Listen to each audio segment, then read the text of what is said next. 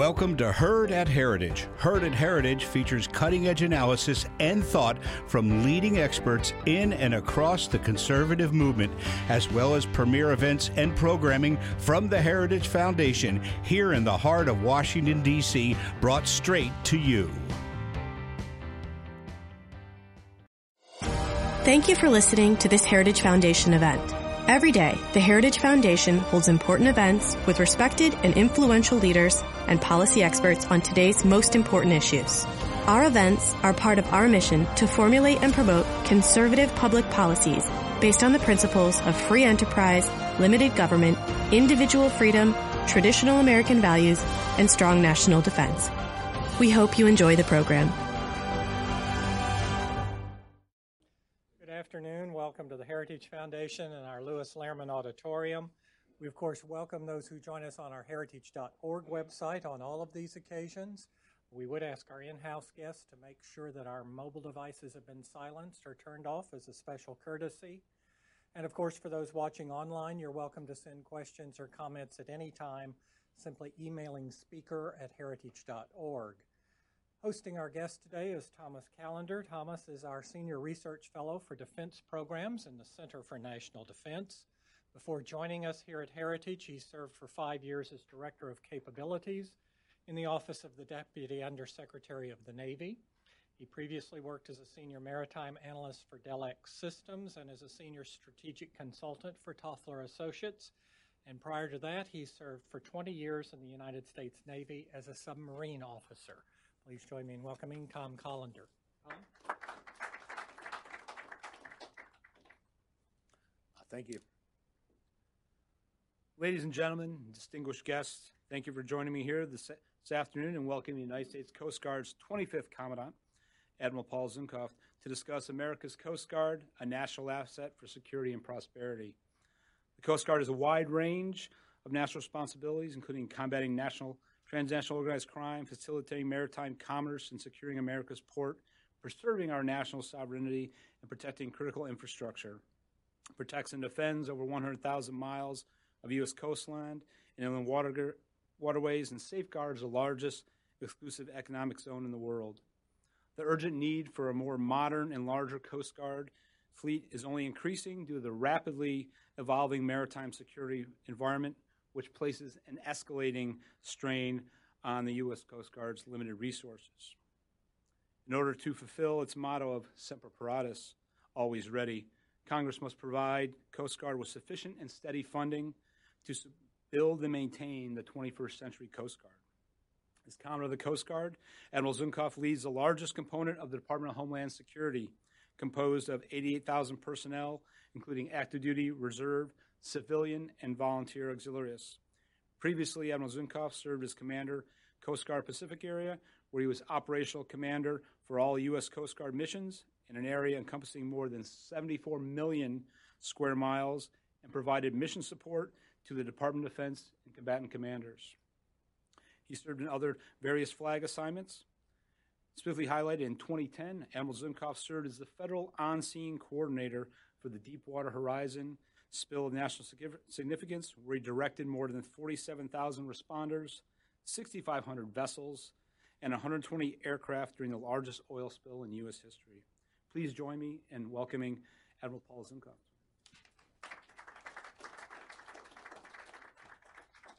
Thank you, Tom, and I want to thank uh, those of you gathered here this afternoon uh, as, as we talk a little bit about a service that I have been very fond of for the past 45 years of, of my life. Um, but what I thought I'd start with, and just provide you a little bit of context, uh, when I was uh, confirmed to be Commandant and became Commandant back in May of 2014, uh, we looked at you know our service and where were we going as a service. And uh, if you really want to find out how we're go- doing as a service, you go to the Chief's Mess, you pour a cup of coffee, and you say, "How are we doing?" and you listen and they say, well, we used to be a service that does more with less, but now we're doing everything with nothing. Um, and so I took that soundbite and I really critically assessed, you know, how we function as a service. What we do is we receive a budget, um, which comes in maybe below president's guidance. Uh, we testify and say we are pleased with the president's budget, um, and, and then we decide what do we do with it. Uh, how do we put together a strategy? So, so we take a budget that didn't have a strategy horse in front of it. Um, it was the cart onto itself. So the first thing we did is we need a we need to be a service where strategy drives the budget. It can't just be any strategy; it's got to be a relevant strategy. So what was happening in 2014? Uh, in 2014, we had unprecedented numbers of unaccompanied minors arriving at the southwest border. And as the Department of Homeland Security is dealing with detention facilities and how do we accommodate this overwhelming number of people entering the country, I asked the question why?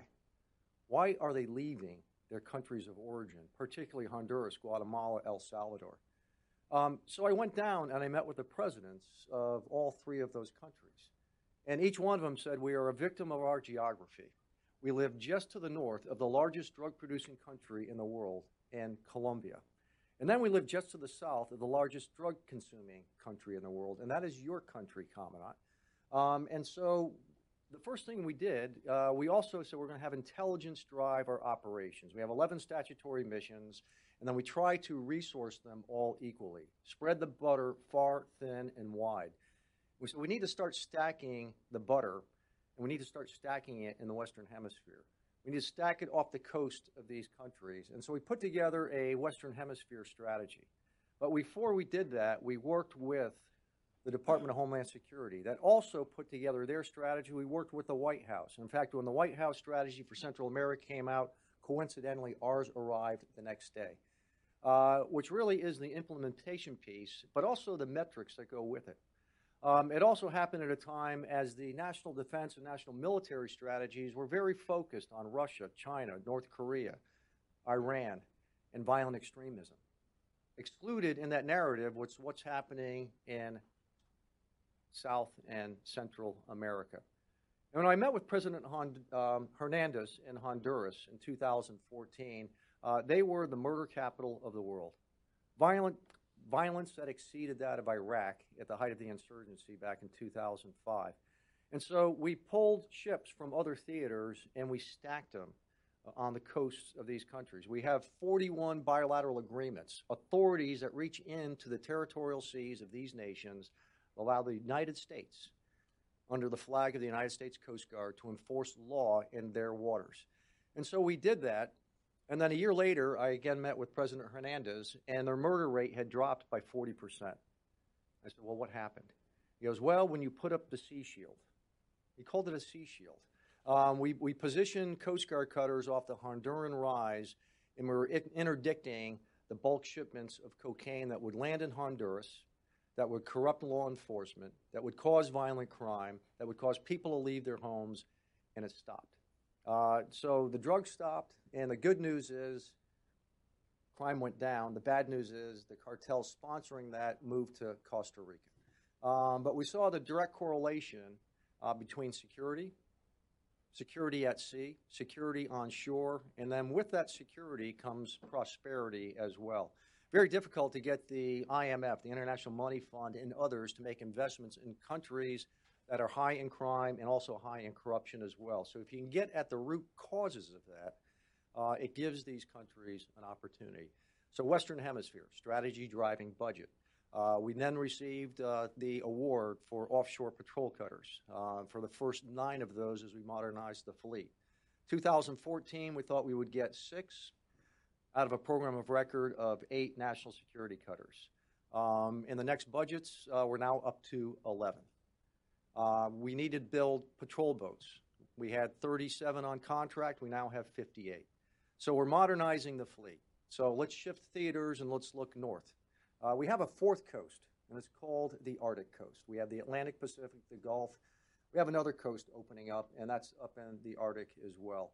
Uh, in one month, Russia launched more icebreakers than the United States has launched in the last 40 years. Russia has now laid claim um, to the North Pole and most of the Arctic Ocean. Uh, we're seeing more and more participation by other nations that are not Arctic nations up in the Arctic as well.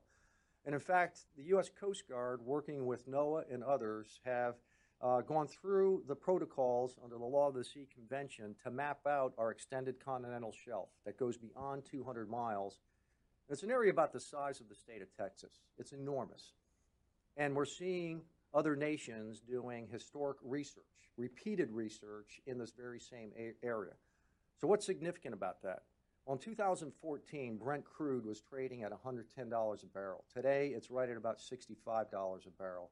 It is not economically feasible to extract oil in the Arctic today.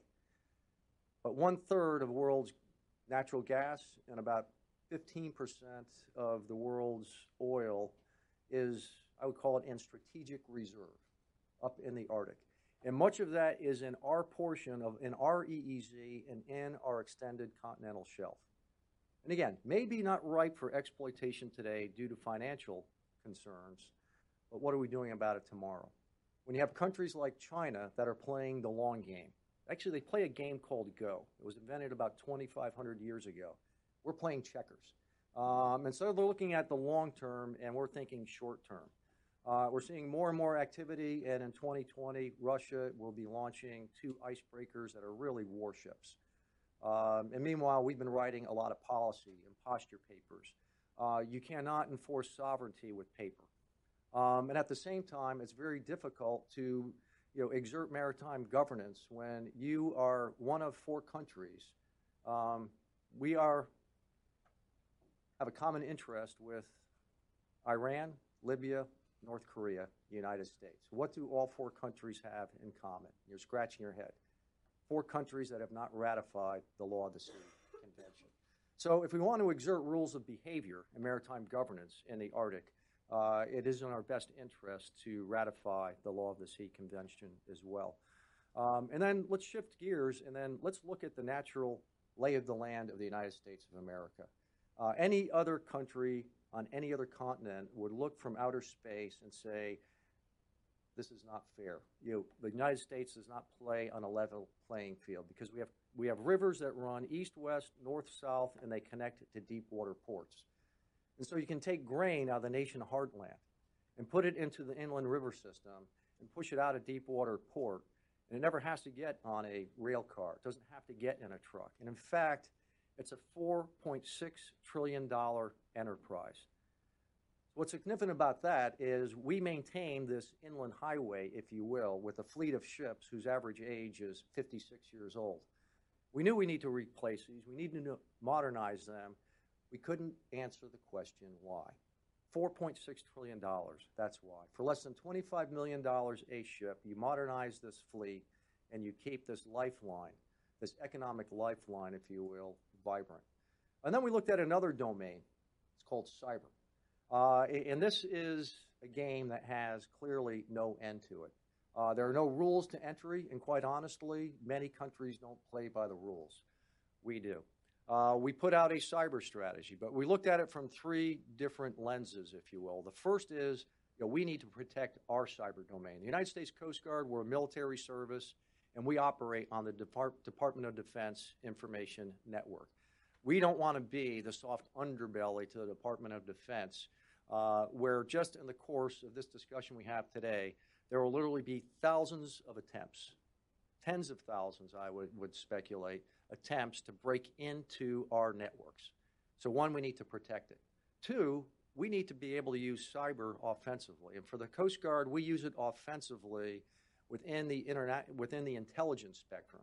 Uh, last year, we were tracking six go fast boats not much bigger than this countertop here uh, that were dispersed over area an area greater than the size of the entire continent of north america yet we were able to put planes on top and ships next to and seize all six of these because all of this was cyber enabled uh, you might see a white coast guard ship with a red stripe they're really pretty um, but it's what's inside that really makes this work. We are able to leverage everything that is in the spectrum to go after adversaries.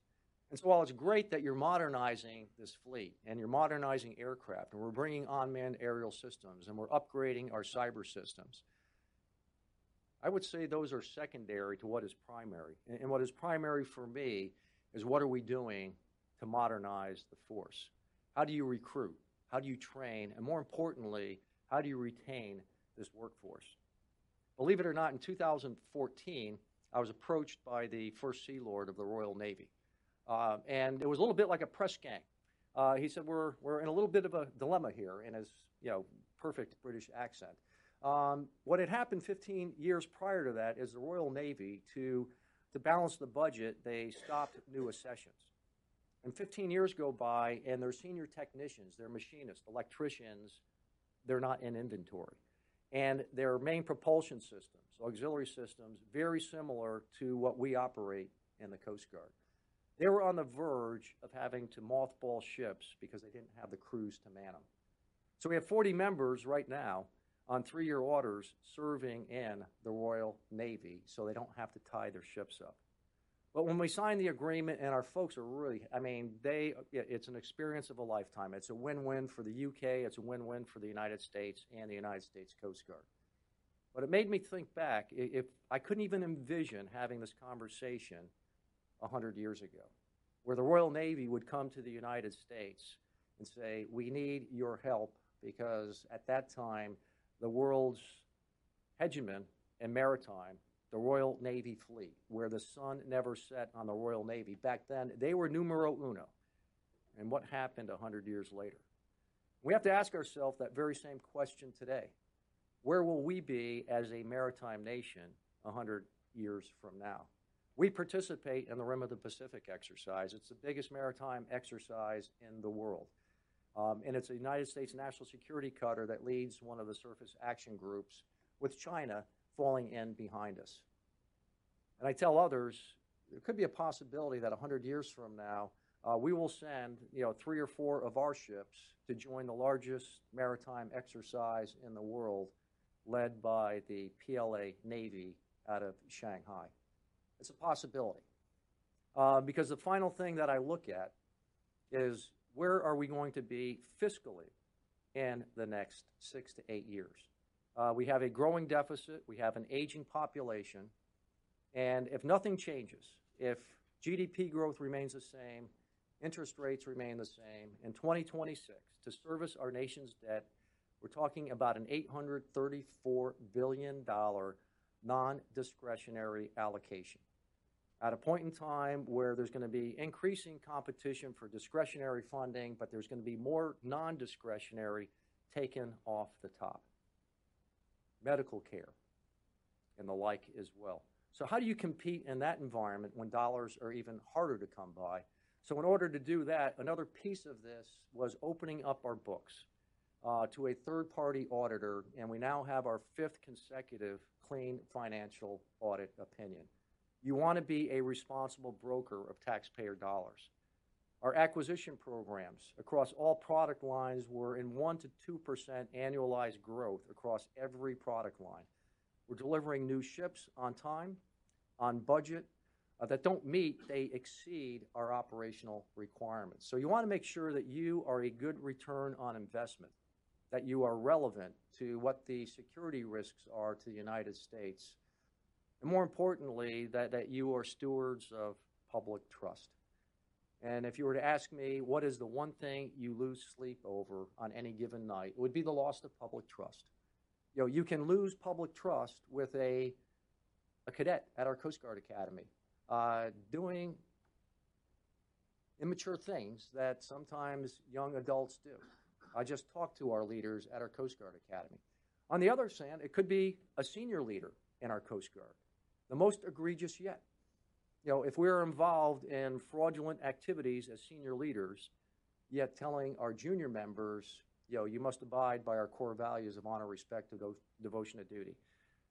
We have public trust. We have got tremendous people at our Coast Guard Academy, at Cape May, New Jersey, where our recruits first enter the Coast Guard. Half of them have been to college. In fact, on any given recruit company, eight or nine of them have master's degrees to be an E2 in the United States Coast Guard.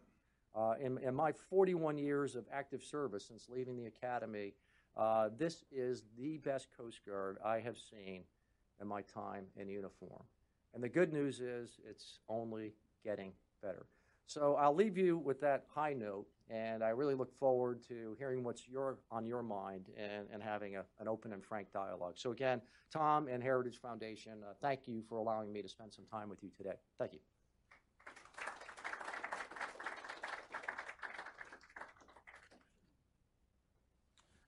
Thank you for those wonderful remarks uh, there. And I mean, you laid out some uh, very massive challenges across a broad spectrum of mission sets um, in there. Uh, in, in light of those multiple challenges you see um, and ever increasing missions for the Coast Guard as, as the environment changes, uh, what do you see as the greatest challenge if you had to pick one facing the Coast Guard, you know, and your successor Admiral Schultz over the next several years? Yeah. Well, we've done great on the uh, acquisition side, and certainly 2018 literally takes the Coast Guard into uncharted territory. Um, the best budget we have had since 1790. Um, so it's great that you're bringing new platforms, you know, into inventory and then deploying them in the air and onto the water. Uh, what we are not doing a well enough job at is the out year sustainment cost. Uh, there is a real cost in maintaining these new systems. So when the Budget Control Act was passed in 2011 through 2017, we have the distinction of being the only armed service to each year be funded below the Budget Control Act floor. And most of that was felt when it comes to our operations and maintenance account. People are in that account as well. Billets were cut. Civilians weren't hired. Our shore infrastructure backlog continued to grow to the point where it was literally going to crumble. Um, so that's the next area where we need to go. And I've told in multiple hearings, uh, we need 5% annualized growth in our operation and expense account. Our entire budget uh, won't even buy you a Ford aircraft carrier. Uh, so one line item in the DoD budget uh, more than funds the entire U.S. Coast Guard. We're not asking for a whole lot here. Um, but 5% annualized growth in our operations and maintenance account, and then a floor of $2 billion in our acquisition account. There will be minor spikes if we're building, bringing a new ship, a new product online uh, in a given year, but on average, a, floor of $2 billion adjusted for inflation buys us icebreakers, buys us this inland fleet, buys us unmanned aerial systems, and it does it along a timeline uh, that also looks at the fact that we don't want to hit a train wreck every 30, 40 years where all of these new systems that you've brought online are going to expire, and then you've got to start the process all over again. We've been doing this for a while. Uh, not a huge ask, uh, but it's what we are asking for. Thank you, sir.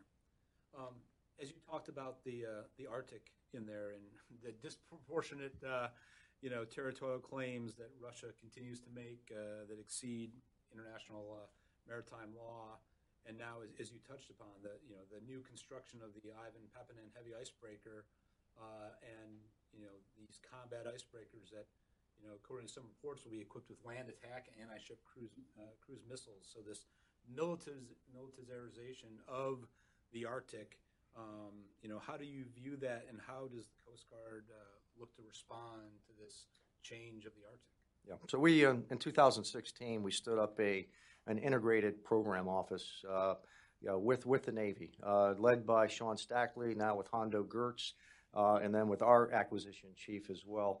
Uh, and there are a number of claimants, if you will, across the interagency that have equity in the Arctic. But we really double down right now with the United States Navy as we look at aspirations by other nations to militarize the Arctic. Um, so we're actually tight, almost removing the word icebreaker, and it's a platform that conducts full spectrum operations in an ice environment. Uh, when you think ice breaking, it just cuts a channel, um, but it may need to do other things. So we are what we call reserving space, weight, and power if we need to militarize a heavy icebreaker. Uh, militarize, and people say, well, what will you put on it? Uh, you know, we don't want to look at what is in inventory today, but what might be in inventory tomorrow directed energy systems. Um, it might be cyber related and jamming systems. Uh, I, I, can only speculate, but reserve the space, weight, and power so you can accommodate uh, the systems that will be coming online because let's face it, this, these ships will be in service in the year 2060. Um, I don't know, my crystal ball doesn't say what the world is going to look like in 2060, but if we don't at least look at accommodating what might be the realm of the possible, uh, then we will find ourselves really missing the boat on this one. But great program. Uh, the other good news is we've released the uh, proposal to uh, five vendors. Uh, that went out uh, over a month ago. Uh, and we will down select probably right after the first of this year to start building the first heavy icebreaker. Uh, and it's one thing to put out a proposal, but we also have the funding to award it as well. Uh, and, and some of that will be funded by DHS, some of it by DOD, and the first one will be on the waterfront in 2023. So I've, heard you just in recent days, you know, on staying on, on the icebreaker piece uh, quickly, of uh, you know the potential of looking at the analysis of one block buys for the for those ships. Maybe call them, you know, maybe they're ice ice hardened cutters or whatever, what they eventually become called. But also potential of looking at of instead of uh, you know shifting after three from a redesign of the heavy to a medium, of, of potentially doing a, you know all through the heavy and getting that that economy of scale. Um, do you care to comment on that? Yeah, sure. Um, so we've uh, put language in the proposal um, for, for each potential vendor to consider block buy, recognizing lead ship uh, will be your most expensive ship. Economies of scale, you climb that learning curve, and then the cost per unit goes down with each subsequent hull. Um, so it is the highest priority acquisition for the Coast Guard right now. We sent the Polar Star down to McMurdo. She just came back. It's our only heavy icebreaker. And if she breaks down, we have nothing in the United States inventory to get her back. In fact, we would probably have to reach out to Russia and say, can you send one of yours to bring ours home? I don't think we want to find ourselves in that precarious situation. So high priority, but then at the same time, you drive the unit cost down. But let's face it, we've been in over 50 continuing re- resolutions and several funding lapses since 2010 alone. Um, so while we face fiscal uncertainties, uh, we can navigate our way through that with a block buy, uh, drive down the cost, build in certainty, and then also deliver these platforms on schedule.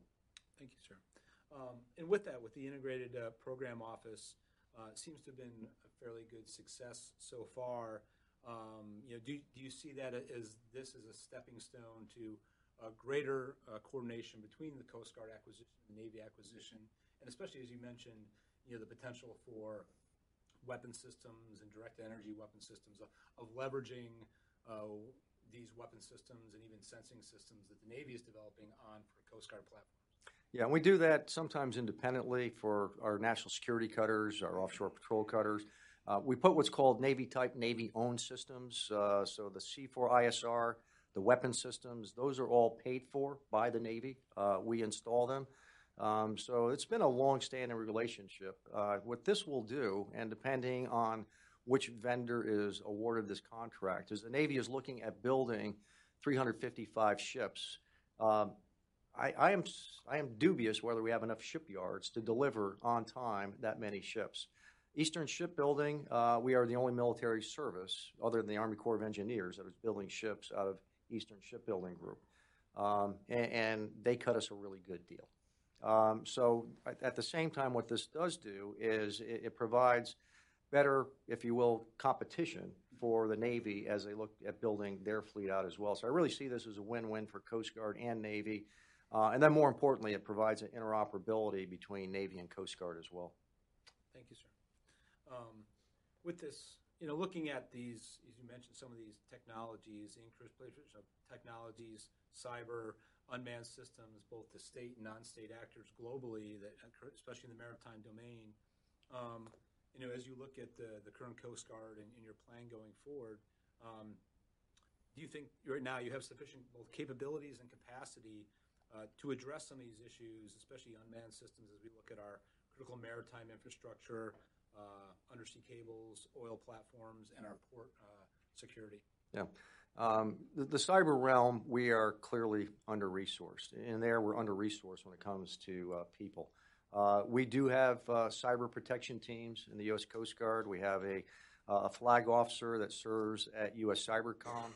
Um, the J6 at the Pentagon is a Coast Guard three star admiral, the principal advisor on all things related to C4ISR to include cyber to the chairman of the Joint Chiefs. So we, are very well plugged in.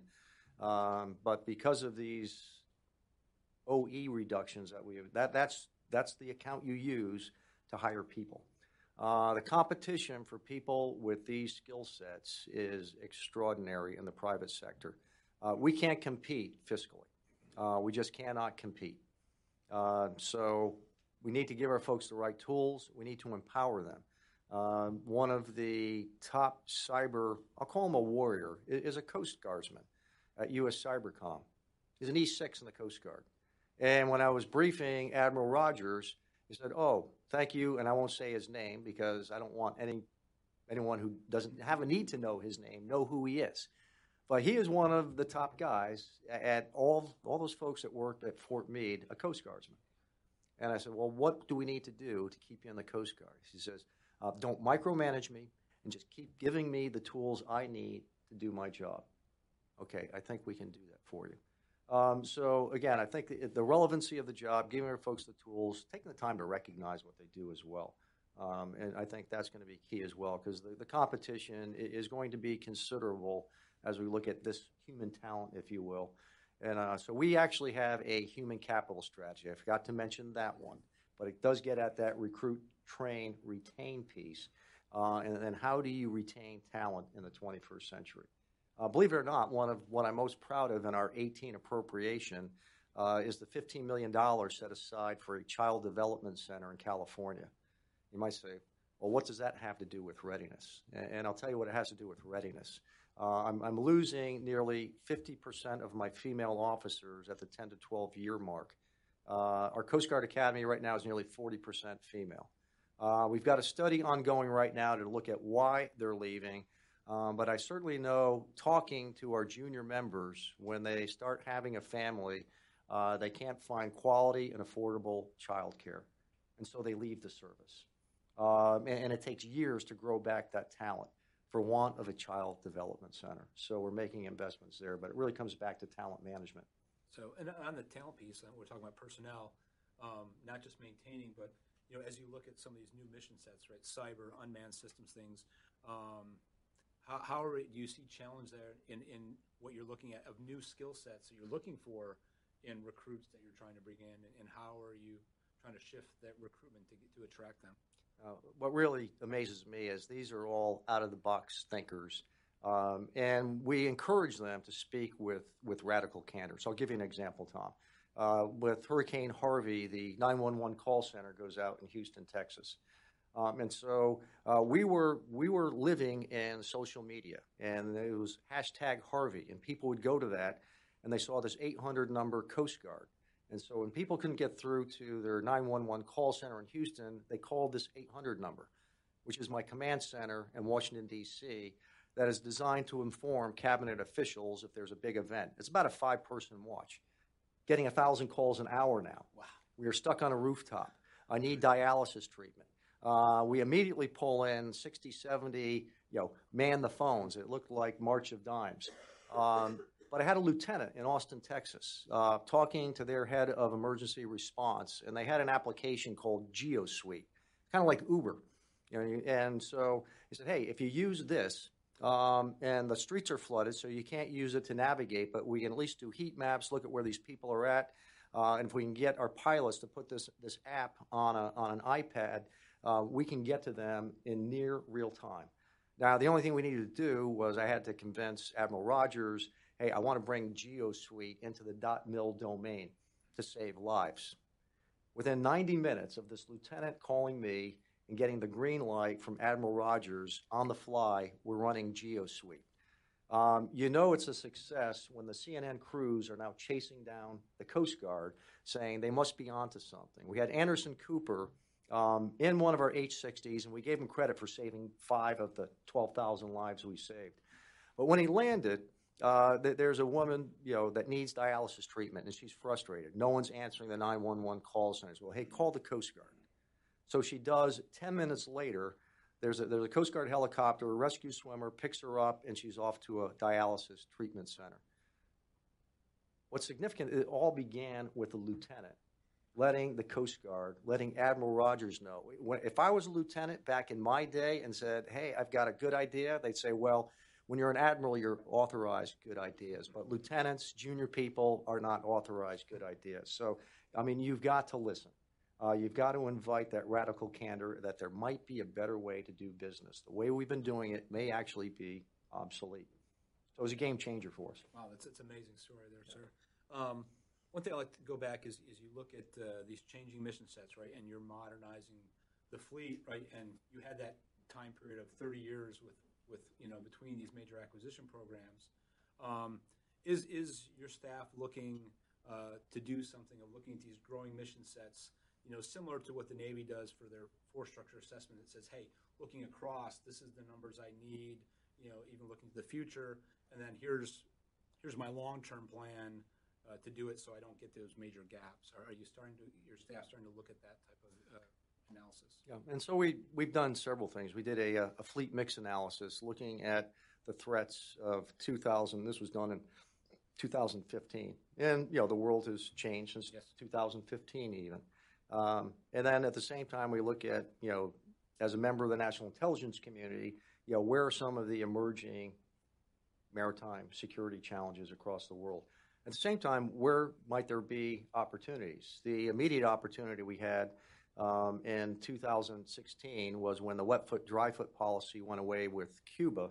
Um, Cuban illegal migration by sea went to, went to zero.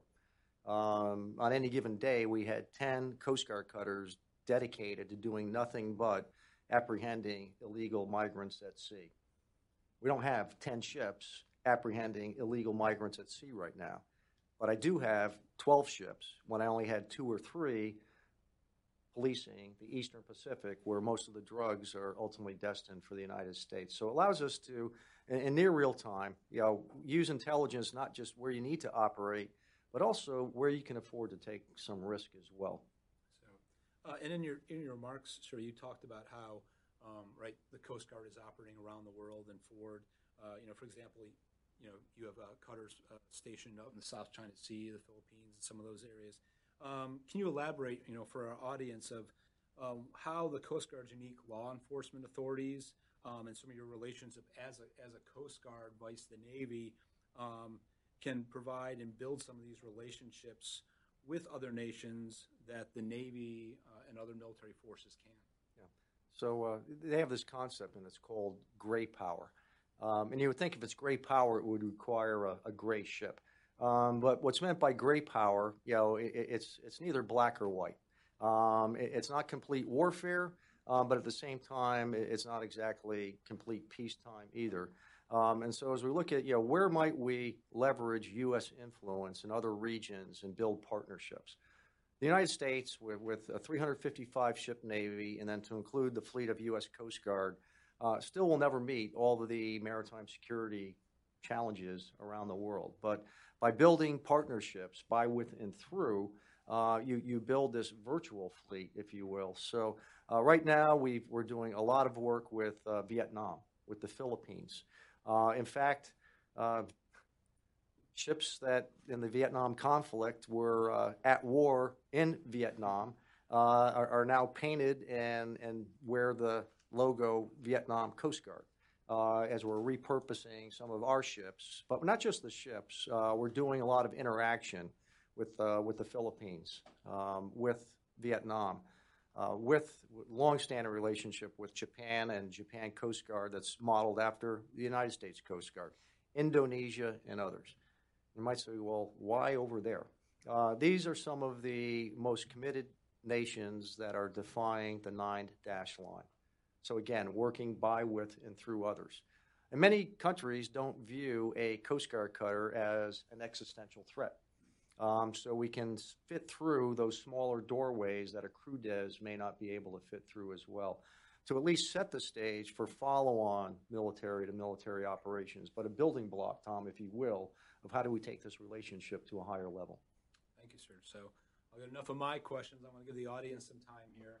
So I have two. Uh, so since we're recording this, we've got uh, I've got two helpers uh, with mics. So if you uh, please raise your hand. Uh, so you there in the back, beard, sir. So please state uh, your name, where you're from, and, and your question.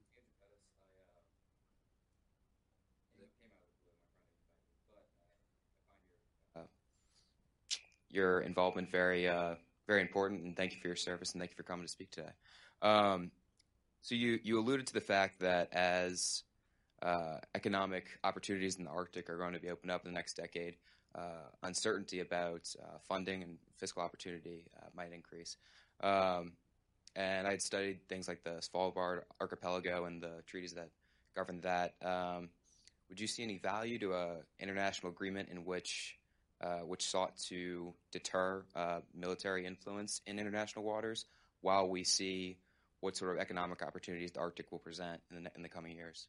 Yeah. So while we chaired the uh, United States chaired the Arctic Council, uh, during that chairmanship, uh, I worked with the State Department and said uh, the Arctic Council is creating policy, um, but there's nothing to implement the policy. And I said what you really need is an Arctic Coast Guard forum comprised of all eight of the Arctic Council nations, to include Russia.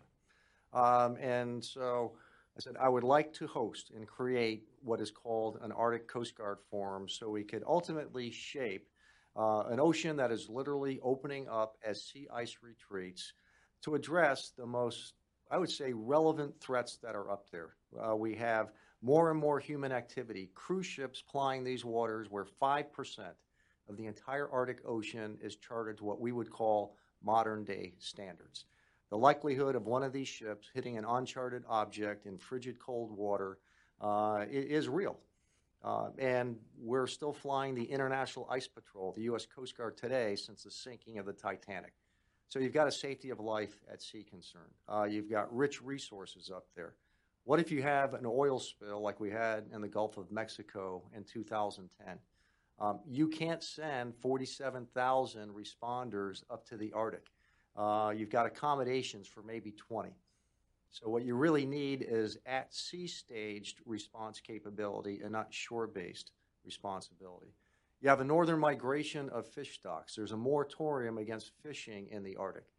Uh, we are a world population of just over 7 billion right now, and about 3 billion of those people subsist on fish as their source of protein. We're going to grow by 2050 to a world population of 20 of, of 10 billion, assuming nothing changes. So where does that protein come, and then where do you go to get it from? A moratorium in and of itself with no teeth means distant water fleets will look elsewhere to include the Arctic. So you've got all of these, and what's happening at the same time. Um, I was up in Shishmaref. It's a village north of the Arctic Circle. It's on an island. Um, and what strikes you when you first get there are the homes literally toppling into the ocean. You've got 30 communities north of the Arctic Circle uh, that are in danger of literally falling into the ocean. Uh, as sea ice retreats and also as sea level rises, uh, these are the first victims, if you will, of climate change. So that is happening while all of this plays out at the same time. And if you want to ask me about that topic of climate change, I'll be happy to share my observations with you on that as well. So hopefully that answers your question. Thanks. Thank you. Uh, sir, there with the tie and the, and the right there. Excuse me, sir. I'm sorry. Al Regnery is my name. I'm the chairman of the Law Enforcement Legal Defense Fund, and I did serve in the Coast Guard a long time ago. Actually, by my calculations, I think before you even went to the academy. Um, I wonder if you could talk about drug interdiction in the Eastern Pacific, as you mentioned, particularly um, what you what role you play, what gets through, and how that fits in with the whole question of border security that we hear so much about. Yeah, uh, that's a great question. So, um, first of all, I, I, wear a couple of hats, uh, and one of those is I, I chair the interdiction committee uh, at the Office of National Drug Control Policy uh, to synchronize and coordinate the efforts of all law enforcement against illicit, you know, transnational criminal organizations. Uh, and then looking at what are the right metrics. Uh, it isn't how many drugs did you seize. I go back to the example of, you know, the, the correlation between drug trafficking, violent crime, and, and, and flagging failing prosperity in Central America. So we've got that piece of it going on. The other is, as common out of the Coast Guard, working with our State Department uh, to broker these 41 bilateral agreements that level the playing field. Uh, in years past, when I was out in the fleet, you know, you would pursue a vessel, but it would enter the territorial sea of a foreign country, and you'd have to break off. You couldn't chase. You lost jurisdiction. Well, now we've leveled the playing field, and we can pursue it right up to the beach of all of these signatory countries, and not just pursue, but use up to deadly force to stop it. Um, and then work again through State Department. Where do we hold venue? Uh, in Mexico, right now, and in Honduras, the prosecution rate in these countries is less than 5%. It's 100% back here in the United States. So we want to extradite these folks, but not just extradite them We want to get all the pocket litter as well. 85% of our interdictions right now are cued by some form of intelligence. Um, so gone are the days where it was like mowing a lawn and, and go, combing your way back and forth, hoping you stumble on the crown jewels. Uh, we vector planes, ships to a known threat. Uh, our challenge is we don't have enough resources to go after all of the known threats.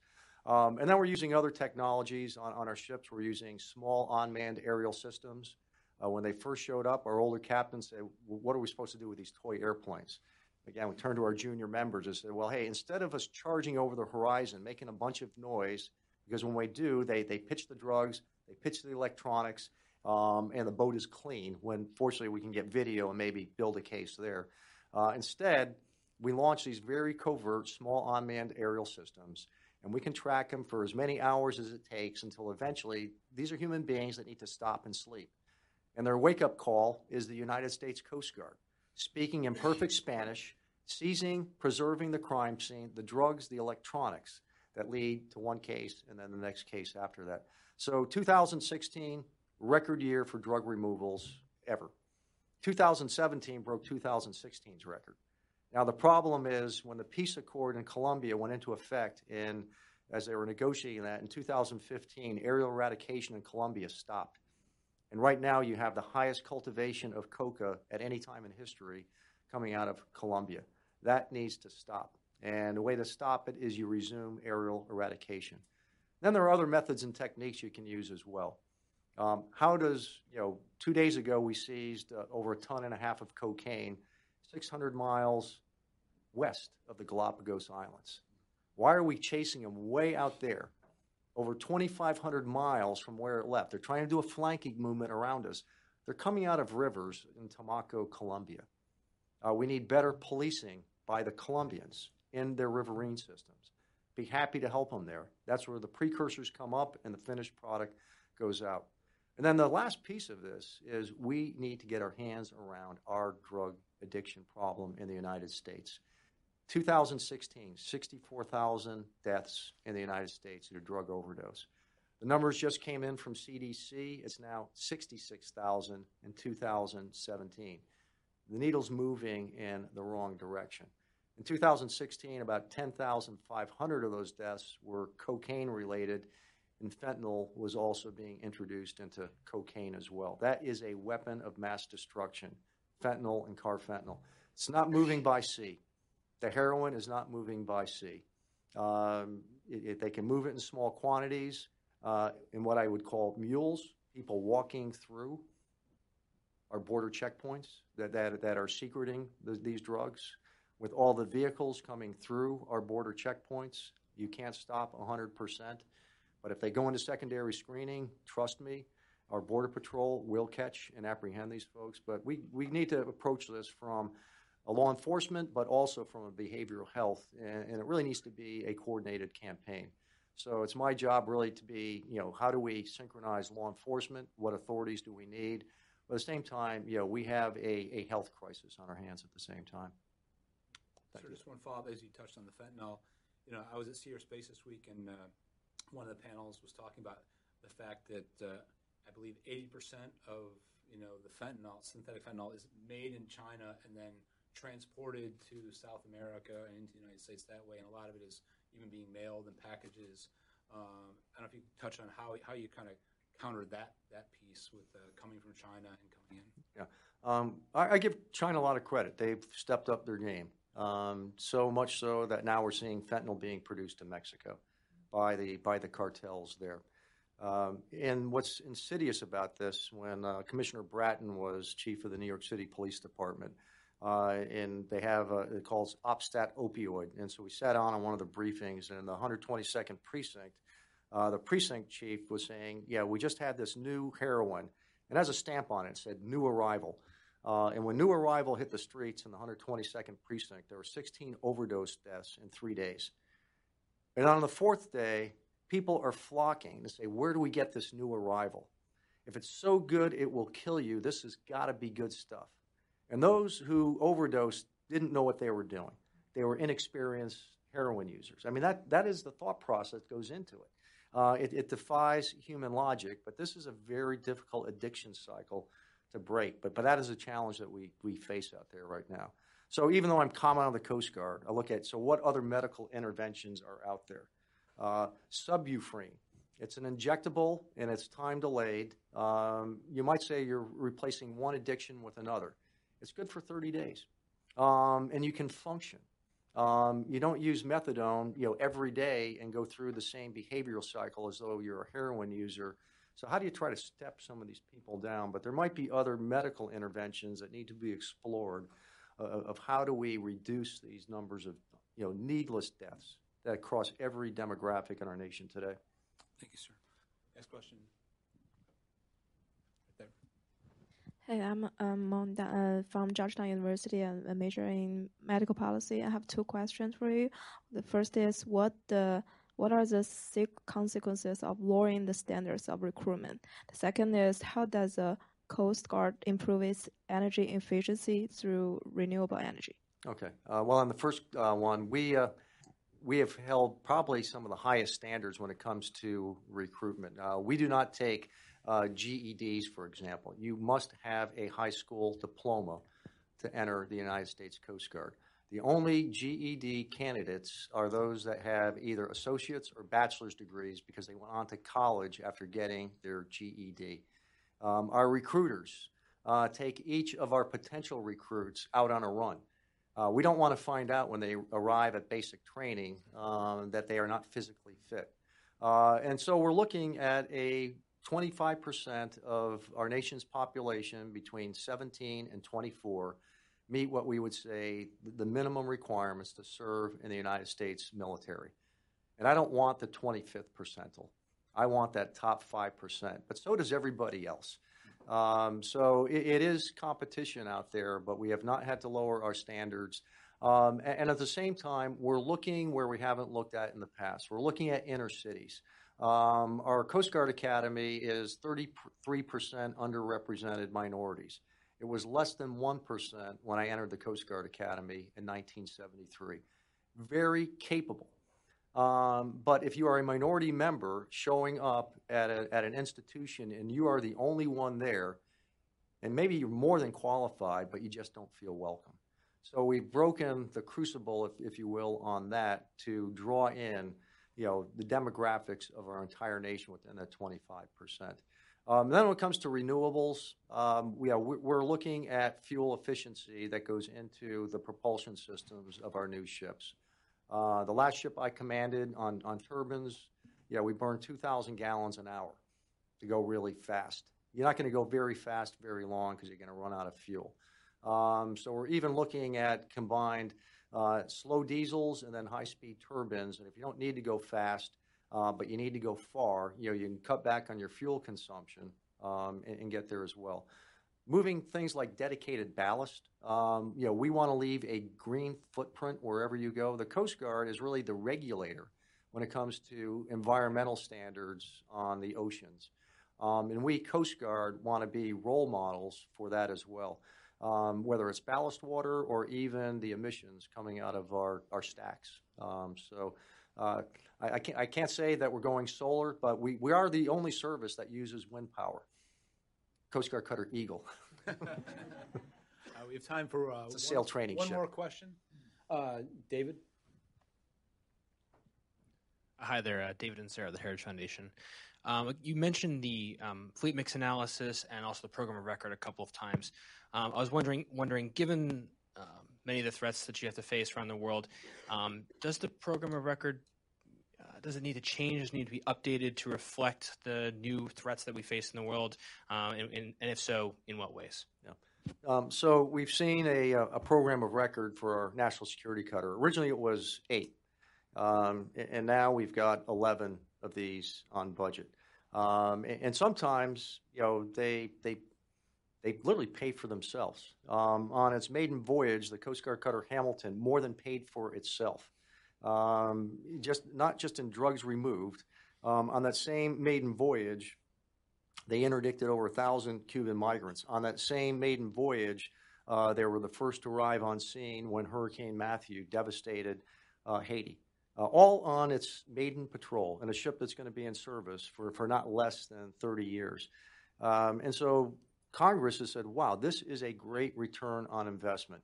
Even though it wasn't in our program of record, they said, we're going to put a ninth national security cutter on budget. They're not going to offset our budget. They're going to score the money and lift our budget to buy a ninth, and then a tenth, and then eleventh.